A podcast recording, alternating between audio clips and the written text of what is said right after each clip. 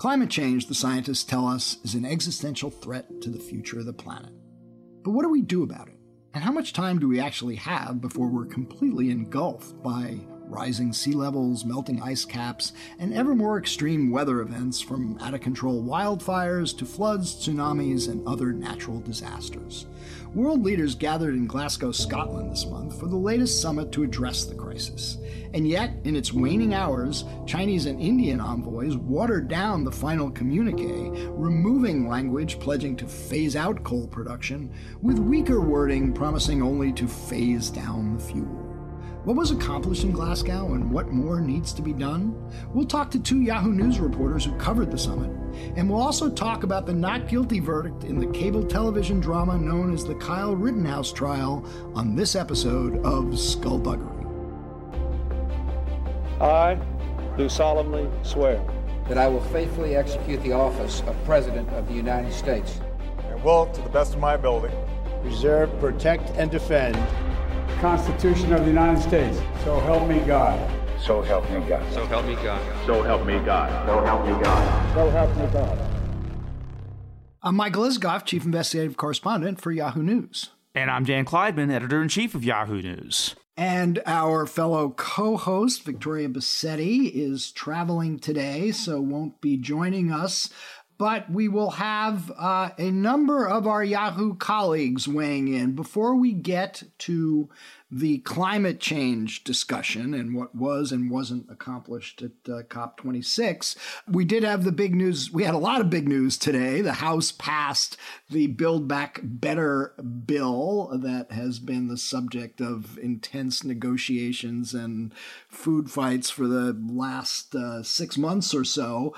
And then right after that, we got a verdict in the Kyle Rittenhouse trial. We are joined now by Caitlin Dickson, who has been covering that for Yahoo. Caitlin, welcome back to Skullduggery. Thank you. Thanks for having me. So, Rittenhouse, not guilty on all counts. Were you surprised? Yes and no. I think that seemed pretty likely by the end of the trial.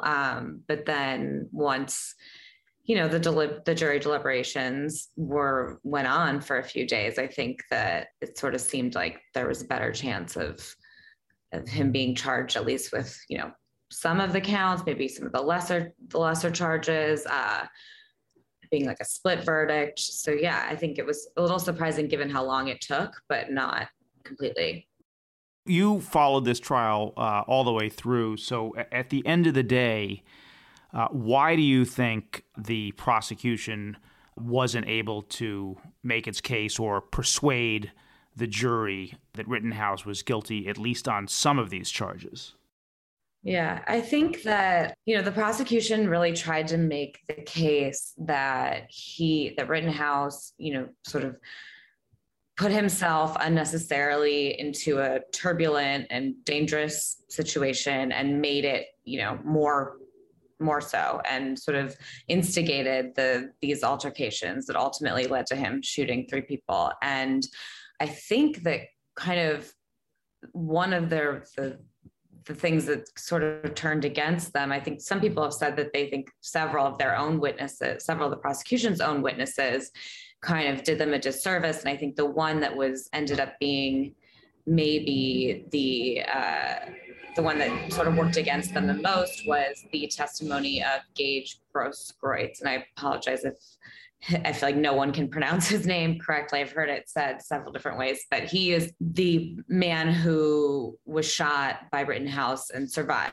He was shot in the bicep, and he admitted essentially on the stand that he had pointed his gun at Rittenhouse before he was shot. And so I think that sort of, I don't know, killed the credibility of the prosecution in terms of making the argument that Rittenhouse was not justified. Obviously, the first two people he shot were not armed and didn't point guns at him. So I don't know that necessarily because the final person he shot was pointing a gun meant that he was justified for all three. But I think that was like an example of how how the prosecution's witnesses sort of, you know, kind of ended up working against them a little bit. They really struggled to kind of like make that argument. Caitlin, it wasn't just the witness testimony. I didn't follow the trial that closely. I watched, some segments, but I did watch the prosecutor questioning, I guess on redirect, that witness and, trying to make a point, or maybe this is when they were questioning Rittenhouse himself when he took the stand. And they were trying to make the point, well, the guy may have had a gun and it was holding in his hand, pretty close to Rittenhouse, but he didn't have it cocked and ready to shoot. And, I'm thinking, look, somebody's got a gun who's hostile to me and is holding it, close to my face. I'm not too concerned about whether he's got it, cocked or not. I see a threat to my life. And that just seemed like a really strained argument that the prosecution was making. And it makes me wonder, didn't they see this coming and, think through the arguments they were making and maybe they were overcharging in this case? Well, and I mean, yeah, and that's a good point because they did sort of, try to, get... make sure that he could still be charged for the charges, they were worried about if he was unanimously found not guilty on the most severe charge, which was, I think, intentional homicide, that he would be automatically, found not guilty of the rest. And they wanted to make sure that the lesser charges were still being considered, because I think that they maybe realized that intentional homicide was going to be a really hard one to convince the jury of. And then I think the other thing that really had an impact was Rittenhouse's testimony. He went up on the witness stand and spoke for himself. And I think that everyone would probably agree that it was pretty compelling, and whether or not you would agree that it was reasonable, what he did. I think he made it pretty clear that he felt like he was in danger and he was scared. And can you remind us what he was doing there in the first place? He lived with his mom in Antioch, Illinois, 20 miles south, I guess, of Kenosha, but his dad lived in Kenosha and he had been there since the night before, I guess, staying with his dad or his sister's boyfriend, who was his good friend, who had bought the gun for him. And I think that they saw what was happening on the news, a lot of other people. The city was had descended into these protests for the past two nights after the police shooting of Jacob Blake in August of last year. And they saw what was going on, and they decided to go first downtown during the day to volunteer and clean graffiti off of a local school that had been vandalized. And then that night, decide to take their guns and go join up with other people doing the same thing downtown. What was going on in Kenosha? There were, I saw some of the footage and it actually looked pretty violent. There were fires, the stores were being looted. This was not a peaceful protest. I think, I think that it started out as that. There was, this shooting of a young black man named Jacob Blake 7 times in the back by a Kenosha police officer. And it was captured on video, as many of these shootings, have been. And obviously the whole summer was filled with these types of protests around the country. And it started with, I think, peaceful protests that descended both nights into these chaotic riots. And there was violence, there were fires, there was, a lot of property damage. And so this third night after this had happened 2 nights in a row was when Rittenhouse and several other people from out of town, he wasn't the only one, came to Kenosha with their guns and decided they were going to help protect local businesses. So, Caitlin, all of that context, that kind of backdrop, I think was important in this case. But you framed it nicely in your piece that just went up on Yahoo News. Was Rittenhouse a good Samaritan, or was he, as the prosecution called him, a chaos tourist? What were his intentions? What was his motivation? And it raises these questions about the gun culture in this country now, the culture of vigilantism. And as a legal matter, all of that relates to the question of what is self-defense. at the end of the day. So how did those different issues play in this case? Yeah, I mean, I think that the question of what is self-defense and who has the right to self-defense is sort of the central issue in this case, because, you know, Kyle Rittenhouse and his lawyers argued that he shot these people in self-defense. He was justified in firing his gun on these people who were chasing after him because he felt, you know, he was in fear of his life. And the prosecution tried to make the argument, obviously unsuccessfully, that Kyle Rittenhouse was the one who was presenting, you know, a danger and a risk to other people's lives, and that he instigated these fights by walking around with an assault or semi-automatic, you know, AR-15 style rifle strapped to his chest. And that in itself is a provocation, and that is sort of, you know, that instigated things, and that he doesn't have the right to self-defense when he's the one provoking the situation. And on top of that, the people who then tried to chase him down and stop him after he had shot one person, those were actually the people who are, you know, had the right to self-defense. They were trying to protect themselves from an active shooter. And so, you know, obviously the jury found that Kyle Rittenhouse is the one who acted in self-defense. And I think the concern from some people that I've been talking to ahead of this about kind of the gun question that you raised, Dan, is sort of what sort of message does this send, I guess, to future potential vigilantes about, you know, whether you can come down to a protest with your gun and shoot somebody if you want to. And I think that the concern for a lot of people was that if he was found not guilty, it basically was giving a legal defense to people who do the same thing, you know, who go down to a protest and provoke an altercation with people who are, I don't know, a different opinion than them, and then ultimately shoot. Because well, the problem the prosecution they had was starting with this guy Rosenbaum, who was the first person who Rittenhouse shot and killed. He was a provocateur, right? I mean, he was an agitator who was participating in the violence that was sweeping through Kenosha at the time. Am I correct about that? Well, he, I guess, had been in a hospital up until the night of the shooting. So I don't think he was participating in the violence like the night before or anything. Apparently he had been released from the hospital earlier that day that he was shot. But yeah, I mean, there are several like. Well, lay out what Rosenbaum was doing. What was Rosenbaum doing there, and what was he doing in his interactions with Rittenhouse? Right. So Joseph Rosenbaum was there. He was sort of like an instigator, like a shit talker. He was trying to, it seemed like, trying to start fights, trying to provoke people, saying really inflammatory things, getting in people's faces. And, you know, the prosecution acknowledged this, and they showed several videos of scenes where Joseph Rosenbaum could be seen getting in these sort of altercations with several other people who were similarly armed, like Rittenhouse, yelling, you know, provocative, inflammatory things, getting in people's faces. And the prosecution's point was nobody else saw him as a threat. You know, nobody else felt they needed to shoot him because they didn't really feel like they were at risk. He was obnoxious. He was annoying. He was like, you know, trying to start something, but he wasn't actually he didn't present a real danger to anybody. And so that was the argument on the prosecution side, that it wasn't reasonable for Rittenhouse to feel he needed to shoot him because he didn't present any sort of danger.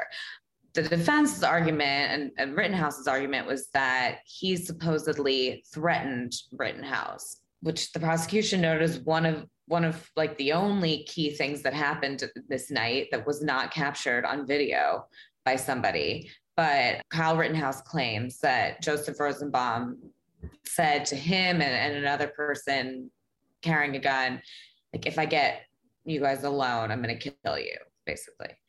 And they argued that was sort of enough that when Rosenbaum, I guess, ran after him later on in the night, it was enough for him to feel threatened and shoot him. Well, the verdict is in, the trial is over, but the case is going to continue to play out in the public court. And I think you said in your you call him a lightning, Rittenhouse, a lightning rod in your story, and a symbol of divergent worldviews. And I'm sure that's already playing out on Twitter. It absolutely is, yeah. Right, as we speak. And, one example, Isikoff, we've talked a lot about Matt Gaetz on this podcast and his problems, legal problems. He offered him an internship. He said the other day he was open to offering Kyle Rittenhouse an internship. That's wonderful. We'll see if that. If I were Rittenhouse, I'd look for some other offers before I accepted that one. It might be longer lasting. But I got one last question for you, Caitlin, because it seemed to me, the one clear crime that Rittenhouse did commit is he asked somebody else to buy that gun for him.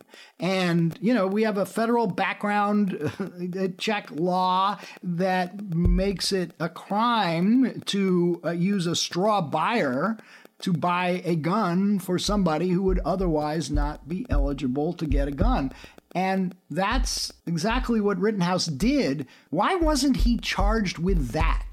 Yeah, I think that is like kind of one of the most interesting things. And I think that he was charged with it.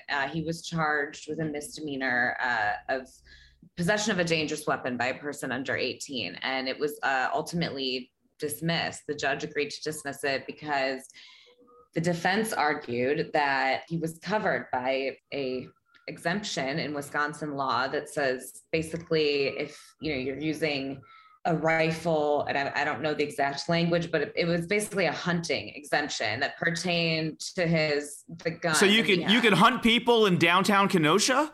That's state law, but doesn't federal law govern here? I mean, it's a federal law that makes it illegal to have a straw gun purchase? Yeah, to have a straw gun purchase.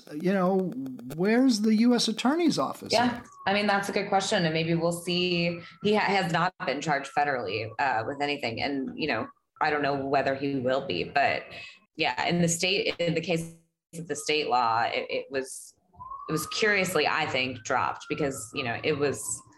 Obviously, he wasn't hunting, and that was sort of this. He wasn't kind of hunting game anyway, but right. Well, and that there have been a lot of questions about the judge in this case. That's a whole other story. But listen, that's a whole other podcast. That's a whole other podcast. But listen, Caitlin, thank you so much for coming on the podcast to talk to us about this case and for your coverage of it all along. We really appreciate it. It's my pleasure. Thanks for having me.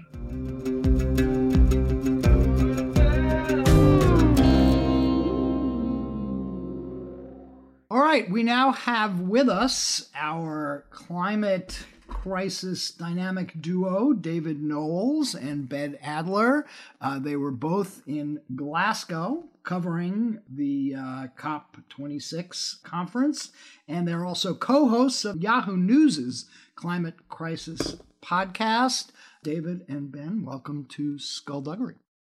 Thanks for having us. So you guys were over there for 2 weeks in Glasgow watching this giant mega conference.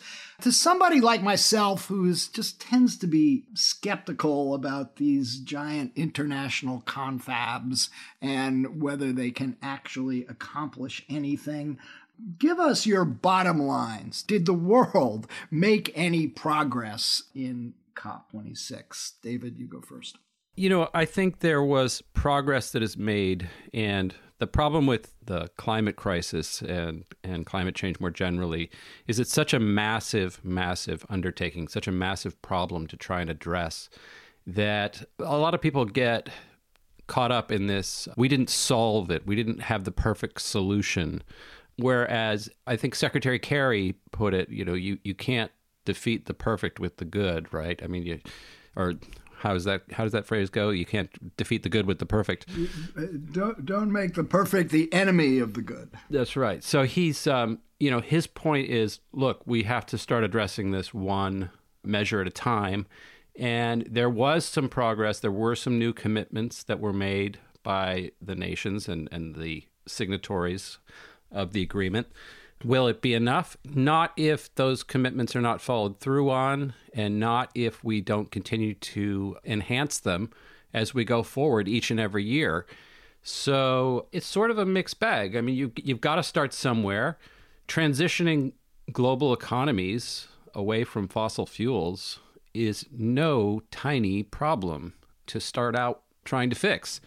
Let me just interject there, because I have here the Washington Post lead story a couple days after the conference with the headline, China Ramping Up Use of Coal, and talking about how the Chinese coal production is now at a 6-year high. And this comes after the end of the conference, in which both the Chinese and the Indians got together and demanded a last-minute dilution of the language that had been put in the draft for abandoning fossil fuels, changing it to phasing down fossil fuels, and how that provoked fury inside the room from people working on this. Alex Sharma, the British guy who was leading the talks, was beside himself, demanding an explanation. So when you see that, it's really hard to have a takeaway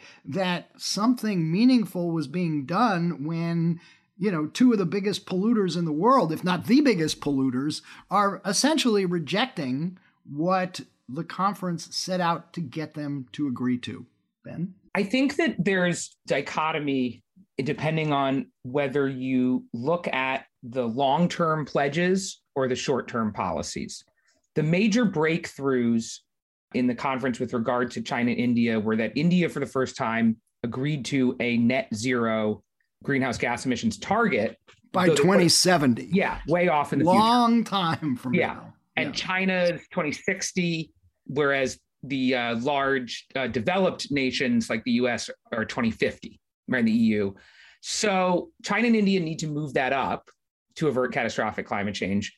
But they also, you have to take a step back and look at where the world was in climate negotiations leading up to this, which is that India, for example, has 1/40 the GDP per capita of the United States, and it has dramatically lower greenhouse gas emissions per capita. So India's position was, we have 300 million people without electricity, we have hundreds of millions of people in poverty, and we're going to grow our economy and not refuse to use coal because the US and other rich countries burned up the whole used the whole carbon budget. And so getting them to agree to take action at all is progress. And the question is, the thing that alarms experts is that all the countries are, including the US and other rich countries, are making bigger promises for further out than they are taking action right in the here and now. And so you can draw two different graphs, one where we get close to averting catastrophic climate change if everyone fulfills their promises, and one where we don't if current policies continue and current trends continue. And so this next decade is really going to be crucial in terms of two things, both our countries starting to live up to the commitments they've made, and are they making more ambitious commitments? Will India and China move those dates up? Will the US and EU increase the amount of climate finance they provide to poor countries like India? And Indonesia, for example, is another big developing country that you need to really get on board with robust climate action, and you need to subsidize it. Yeah, actually, I want to pick up on that point, Ben. But actually, before we do that, I think it would be useful if we just step back for a minute. What did we achieve in Glasgow? Where did we fall seriously short? And obviously, there's a lot of stuff in the middle where it's going to depend on making these commitments and actually fulfilling them. But, you know, there are certain things that did happen, right? There was a methane agreement, for example. Talk right about some of the particulars. And then I have a specific question. Why don't you take that, David? And then I've got a specific question for you, Ben, picking up on the point about developing nations. Sure. So the methane pledge, it was signed by over 100 countries to cut methane emissions by 30% by the year 2030. That may not sound like much, but methane is a very potent greenhouse gas, much more powerful than carbon dioxide. You can have a big impact if you even scale back methane emissions by that much. Remember that the putative goal of the conference was to keep the threshold of 1.5 degrees centigrade of temperature rise, or keep the world from not going beyond that. That was a goal that was set out in Paris, and it was sort of renewed here in Glasgow, and it remains to be seen. It seems like we're getting very, very close. We've already, global temperatures have risen by 1.2 degrees centigrade since pre-industrial times. So I'm not sure that we're going to get there. We've, a bunch of estimates were done, and we've, downgraded the temperature rise. When we were going into this, we, people were saying 2.7 degrees was going to happen. And these little gradations from 1.5 to 2.7, that's a whole lot of extreme weather, a whole lot of misery for the planet. So it's very important that we try and keep temperatures from rising above or too far above 1.5 degrees centigrade. So yeah, there was the methane pledge. There were pledges against deforestation, which there were some major countries involved in that, including Indonesia, which promptly the next day turned around and said, actually, we're not on board with this pledge that we just made, basically 24 hours ago. So, one step forward, so one step back. So the Indonesians have walked away from what they pledged at Glasgow? They walked it back, and they said it was unfair to their economy. Yeah. So you got China, India, and Indonesia not going along with what the rest of the world wants them to do. Let me just pick up on that, because it goes to what, Ben, you were talking about vis-a-vis developing nations. So they are suffering the greatest impact of climate change, and at the same time are the least responsible for it, for the the warming of the planet. So what are the wealthy nations doing to address that gap? Those countries want compensation for the damage that climate change has already done, right? Right. This is one of the central tensions in the whole climate negotiation process.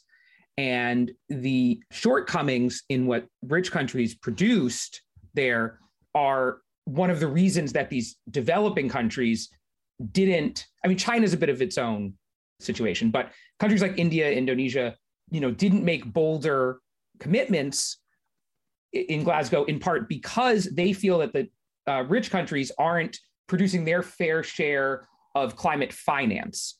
Now, back in 2009, in order to get developing nations to sign on at all to the Copenhagen Accords, developed countries said, we will mobilize $100 billion per year in finance by 2020 for climate action. Mobilize is not the same as donate. It can mean private sector or quasi-governmental organizations like the U.S. Export-Import Bank providing loans for things like a solar panel factory in a developing country. In other words, climate finance is to assist developing countries in growing their economy without using fossil fuels and adapting to the changes, the bad effects of climate change that are disproportionately harming countries in the global south, Africa, South Asia, Southeast Asia, and Latin America. The problem is that the rich countries haven't fulfilled their $100 billion pledge yet. They're somewhere in the order of $80 billion a year now. It looks like they're going to hit $100 billion by around 2023. Biden quadrupled U.S. commitments to climate finance in the run-up to Glasgow. But if you look at the size of the U.S. economy, the amount of emissions the U.S. produces and has produced cumulatively, it's really lagging behind its counterparts in Europe in terms of providing its fair share of climate finance. In other words, Scandinavian countries might be like the only ones hitting their fair share, and Germany and France are coming closer than the US is. So, but it's very hard because Congress would have to appropriate more money, right? And Republicans in Congress, and probably even some moderate Democrats, might not want to spend billions on climate finance. But in order to get those more ambitious commitments from developing countries, where a lot of the future emissions growth is going to come from, you really need to incentivize them, give them the tools. And the other thing that's becoming an issue is now there's so much climate change damage already happening that now developing countries are saying, not just we need money for adaptation and for clean energy economic growth, but we need money for loss and damage, which is put that way could be thought of as like a typical tort law. Like if you pollute your neighbor's lawn, then you have to pay them back, loss and damage. A framing that would be a harder pill for Americans to swallow politically would be calling it climate reparations, which it also could be called. Either way, the point is there are people in Bangladesh losing their land, literally losing their land, losing their homes, their property, their livelihoods, and someone hopefully will pay for it. But it gets very complicated when you get into the questions of how do you decide? Is it coming from the national governments? Is it coming from the fossil fuel corporations? And so the grudging tentative the agreement that was reached was they finally, for the first time, put in the phrase loss and damage in the Glasgow Climate Pact. But one of the things that developing countries were disappointed by was that the US and the EU blocked the creation of a fund specifically to distribute that money for loss and damage. And I think you're going to see in the years ahead that they're going to have to come forward with that funding to get the kinds of policies from a country like India that is needed to actually stable a 1.5 degrees Celsius of warming. You know, one of the problems that some people have with this is that the threat seems so enormous, and our ability to actually change the trajectory seems, you know, incredibly difficult. So I'll give you an example. A year ago, or a little more than a year ago, during the height of COVID, I assumed that people like me, millions of Americans, were no longer driving downtown to their offices because we were all working from home. We weren't taking airplane flights. We weren't getting together with relatives on holidays.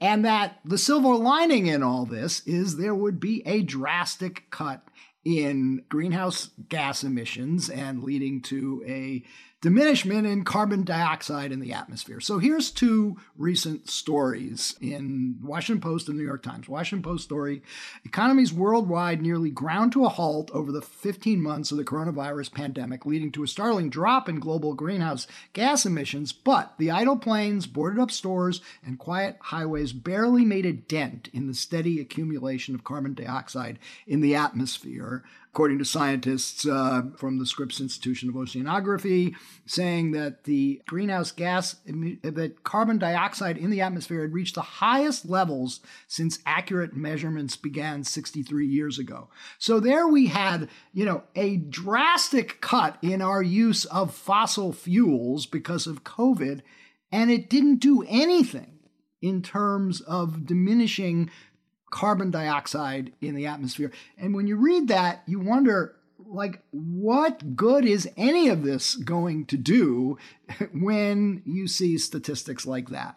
Well, I will just point out that, you know, a molecule of carbon dioxide lasts in the atmosphere for, you know, many years. It doesn't decay overnight. So even a year of or 2 years of a pandemic where people aren't emitting the same amount of tailpipe emissions is not enough necessarily, because we're still adding those, what tailpipe emissions there are, and the carbon dioxide molecules that are in the atmosphere are not going away. They're not, you know, going anywhere. So essentially the Keeling curve, which measures the carbon dioxide in the atmosphere, continues to rise. So there's that. As to your larger point of the difficulty of trying to reverse the amount of carbon dioxide in the atmosphere, well, I think that at COP, you saw people talking about, you know, really trying to diminish the amount that was being added. It wasn't so much the reversal of that, though, you know, people like John Kerry are looking for technological breakthroughs with carbon capture, with all sorts of things like that. That's another reason that the deforestation issue is so important, because deforestation or reforestation does have the potential to suck carbon from the atmosphere or to keep it at the current level. So, you know, look, when you go to a conference like that, you have thousands of people who are there who all believe that this is a huge problem. You know, that's the thing that really strikes you. They're all on board with the idea that, oh my, you know, this is something that really threatens humanity, threatens life on Earth, and we have to do something. the question of what to do and how to do it, as Ben was just pointing out, is a very vexing one, and it's a little more difficult. Let me ask Ben this, because Ben, you, in your last answer, you used the term adaptation, and we've largely been focused on mitigation, you know, keeping temperature down below that, you know, 1.5 Celsius and limiting emissions, greenhouse emissions. But climate change is here, right? And we've been seeing over the last year, 2 years, you know, cyclones and wildfires and floods and droughts. And it's having a huge impact all over the world, including in this country. So what is being done, what can be done, and what must be done on the adaptation side? Adaptation to the effects of climate change that have already happened and the effects that are already certain to happen in the next few decades based on what we've already emitted or will emit in the next few years, even if we took really aggressive action to limit future emissions, is a big, big task. And, you know, so if you think about the effects of climate change, there are, you know, a few major categories that places will have to prepare for or adjust to. The, you know, first, most obvious one is hotter average temperatures means more extreme heat waves. And we saw, for example, in the Northwest in June, the heat dome that you would like 116 degrees or something for a couple of days in like Oregon and Washington. And if these are areas that are not usually that extreme in their heat, and so you have a lot of people without air conditioning. I mean, of course, in everywhere you have people without air conditioning if they can't afford it. But, you know, especially in the Pacific Northwest, compared to, let's say, the South, tons of people who died from extreme heat. So you have to have plans in place to make sure that everyone in places where there's going to be extreme heat waves can get to a cooler environment. You know, they have cooling centers, you know, particularly for seniors who are especially vulnerable to heat. You have to prepare infrastructure for heat waves. You know, in other words, like things can melt in heat and so forth. A major effect of extreme heat and drought. Well, drought in and of itself, you have famine, but you have wildfires that come from extreme heat and drought. So that's a thing where you have to prepare for, make sure that wildfires are less likely to burn down houses and kill people, which there's a whole different set of policies that you need to put in place. Sea level rise is a big one here in New York, for example. Since Hurricane Sandy, New York City and agencies like the Metropolitan Transit Authority have been putting money into preparing the infrastructure for the next Hurricane Sandy, because you have higher sea level rise and more intense storms. And so you're going to see more inundation. That means everything from a project that's now getting started on the Lower East Side of Manhattan to build out natural lands, to like wetlands, to absorb storm rain and storm surges. And these gates they can now use to close subway stations in advance of a hurricane. So those kinds of investments cost billions and billions of dollars and are a heavy lift politically, technologically, and economically, even in a rich country like the United States. And so then when we talk about climate adaptation in the developing world, you can see why these poorer countries are desperate to use their leverage, right? The refusal to do more on mitigation is their leverage to get money for adaptation and loss and damage. And so if you're India, it really makes sense to not give the US everything it wants you to do on limiting emissions, because you're a poor country. You don't have a lot of leverage against the US, right?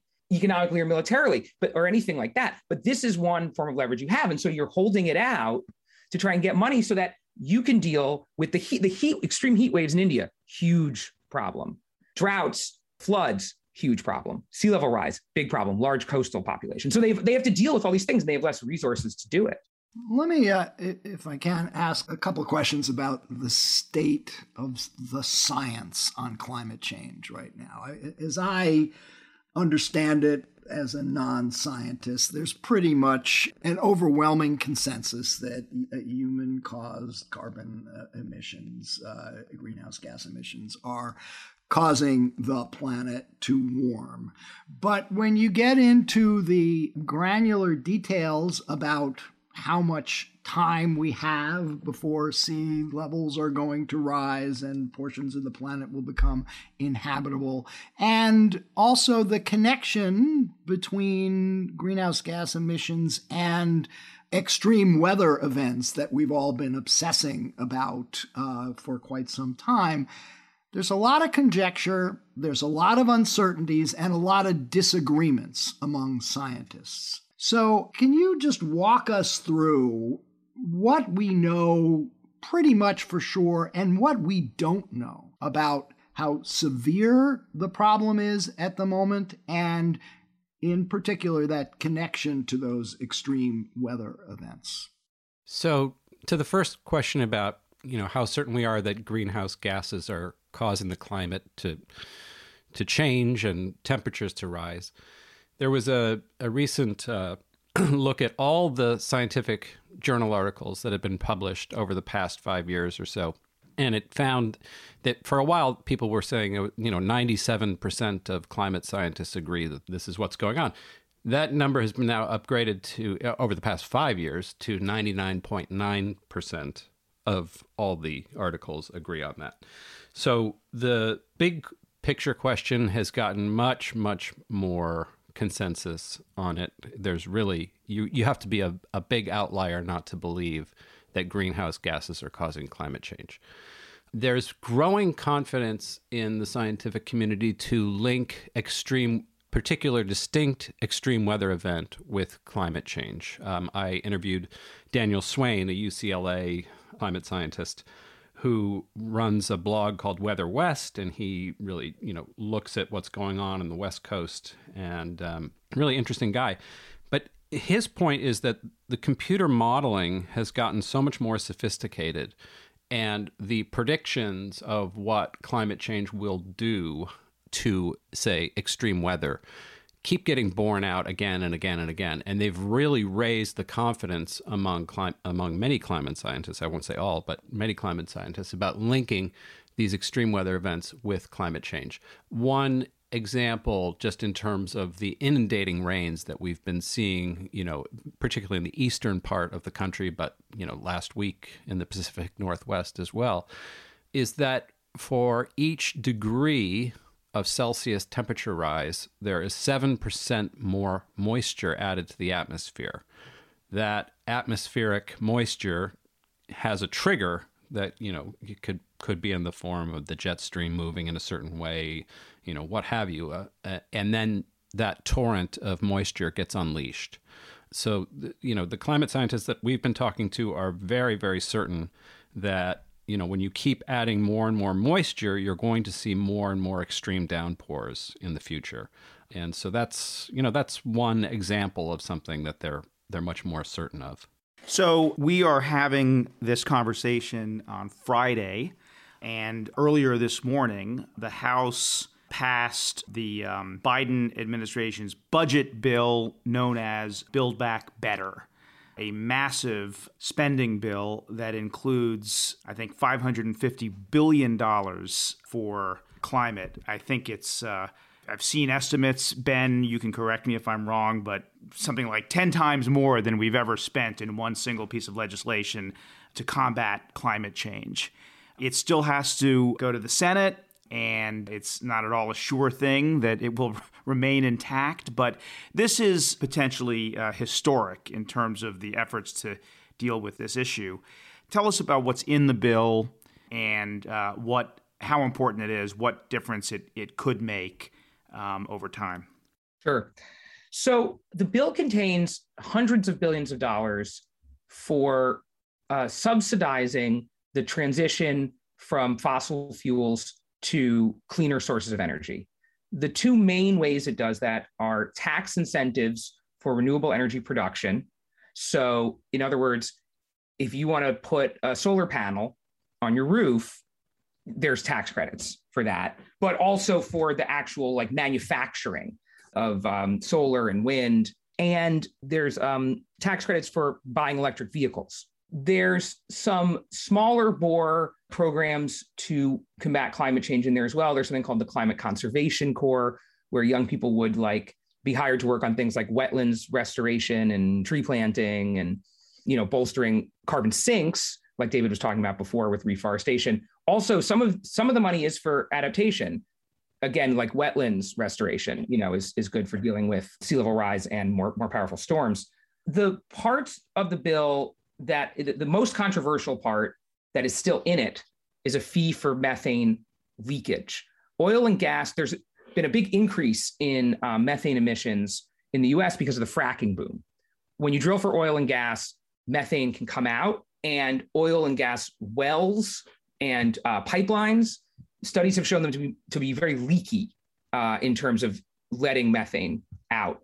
And so this would put a fee on leaking methane to get companies to clamp down on that. And let me guess, Joe Manchin is against a fee yes. for methane. Ding, ding, ding. Yeah. As you would expect, Joe Manchin is against the methane fee. The American Petroleum Institute is against the methane fee. And what's their argument? What's the American Petroleum Institute's argument? Sure. It's the lobby for the oil industry. Right. And so that's just, I point to them not because they have a ton of influence over Democrats in general, but that's indicative of the fact that the fossil fuel industry is against the methane fee. And some Democrats from certain states that have oil and gas, like we think of, you know, West Virginia with Manchin as being about coal, but it's also, since the fracking boom, there's also a lot of natural gas coming out of West Virginia. So that's one thing that might get axed in the Senate. What is their argument against the methane leakage fee? They say that they're okay with regulations on it, but they don't think a fee is fair. They just, I don't know that they have an argument beyond like, wow, we don't want to pay money, you know? Well, it seems like it's easier to get carrots passed yes. than sticks. That's because, exactly right. Because as I recall, in the original Democratic proposal, there was also something called the, I can't remember what it was called. Clean Electricity Performance Program. That was the closest thing to the gold standard, environmental experts will tell you, of the way to combat climate change is to charge people, corporations, whatever, for producing carbon emissions, right? And then let the economy sort out how you make the transition away from that. That's the most efficient and effective way of reducing emissions. Carbon tax can't get the votes passed, right? Cap and trade can't get it done. The Clean Electricity Performance Program was the closest thing you could get to that, it seemed, where you would provide rewards for utilities that switched faster than a certain benchmark from fossil fuels to renewables, and penalties like fees for electric utilities that were too slow in doing that. And Manchin, they cut it because of opposition from Manchin. Can you get to the same place with tax credits? No, you can't get to the same place with tax credits. But in fact, there was this question for a moment when they axed it, can you get to the 50% reduction in emissions by 2030 that Biden promised in Glasgow? And the answer is, with the Clean Electricity Performance Program, yes. Without it, maybe. And what they did is they amped up the tax credits a little, and they also introduced for the first time a plan to subsidize industrial processes, reducing their emissions. So in other words, when you make things like cement or steel, it requires very high heat. It's very energy intensive, and it produces a lot of emissions. And so now they're going to try to work on that as well. And the hope is you can maybe, if things go right, hit that 50% if the bill passes in its current form. So speaking of tax credits, another provision in there, as I understand it, is a tax credit for buying electric cars. Yeah. Right. Which, among other critiques people have made, is this is primarily a tax credit for pretty well-off people. I think the lowest cost electric car you could get is, $50,000, and then it goes up from there. They've structured it in such a way so the electric car has to be built by a union shop. So that's a benefit for, a boon for General Motors and Ford, but not for Toyota because they're not unionized in their cars that they produce here. How much do we get for the climate from giving a tax credit for rich people to buy electric cars, especially when there's also a lot of energy that goes into producing the, you know, computer chips and other materials you need for an electric car? Count me skeptical, but convince me I shouldn't be. In the short term, you're right, but it's worth keeping in mind that the big three automakers have pledged to stop building gasoline cars by 2035. So in fairly short order, we won't have, you know, new gasoline cars being sold in America. What's going to happen to all the gas stations? Well, that's an interesting question. They'll become charging stations. They're going to become charging stations. They're going to become converted. That's another long-term problem. When you stop on the New Jersey Turnpike, will you have to let the guys at the gas station charge your car instead of doing it yourself? That may be true in Oregon, where they have a law that you have to let people fill up your car for you. You can't. There's no self-service in Oregon, for instance. Yeah. Yeah. Well, look. Oregon, I mean, Jersey, right. As you say, the big auto manufacturers, they see the writing on the wall. They've seen it for a long time. They know where this is going. Hertz is buying 100,000 Teslas. Right. You know, so that's where this is going. But so this is great for Elon Musk. It is good for Elon Musk, but prices are coming down. Yeah. But bottom line, Ben, it is, and putting aside whether if Build Back Better passes, you know, gets through the Senate, how much of the climate piece of the legislation is going to remain? I mean, is it still going to be, as Joe Biden would say, a big fucking deal, or might it get seriously diluted and watered down? You know, everyone wants to know what Joe Manchin is going to do. And if you talk to Democrats in the House and in the Senate, as we did, for example, in Glasgow, a number of them came over, they all expressed all this confidence that Manchin will vote for the current bill, that he's already gotten a bunch of concessions. Dick Durbin, who's the number 2 Senate Democrat, is the one person who, when I asked, said, I don't know whether Manchin's going to support it. So I really don't know. What I would guess is that the methane fee, I'd be very surprised if the methane fee stays in there. And Manchin has raised questions about the electric vehicles. I think maybe, Mike, for some of the same reasons you brought up, although I'm not sure his reasons, but some of those may fall out. The question of, will it still be a big deal if it passes with the current, you know, several hundred billion in clean energy production tax incentives? I would say that's a pretty big deal. You know, the way I look at it too, though, is no matter what happens, this will be the largest amount of money the United States has ever spent and committed to fighting climate change. Just like this year's COP was the biggest, you know, investment by the world's nations to combat climate change, right? So we're moving in a certain direction. Are we moving fast enough for it to matter to, you know, to avert the 1.5 degrees Celsius threshold? Probably not. But, you know, it's not a binary, but it's worth it. But it's worth this point. People have to bear in mind this point. If we miss 1.5, it's not a binary. We succeeded or failed. 1.8 degrees or 2.1 degrees Celsius is much better than, or less bad than, 2.7 or 3 degrees Celsius. So if the world makes a lot of progress and makes climate change less bad, that'll be less bad. Well, that's what, right. Well, that's, and that is the only thing we can do. Right. At this point, right? Climate change is here. We need to make it less bad, and, you know, mitigate and adapt. So anyway, you guys are really great to talk to about this subject. You're so knowledgeable and, you know, you report. So we're really grateful to have your expertise on the podcast. And we will report, we decide. Yeah. Yeah, that's right.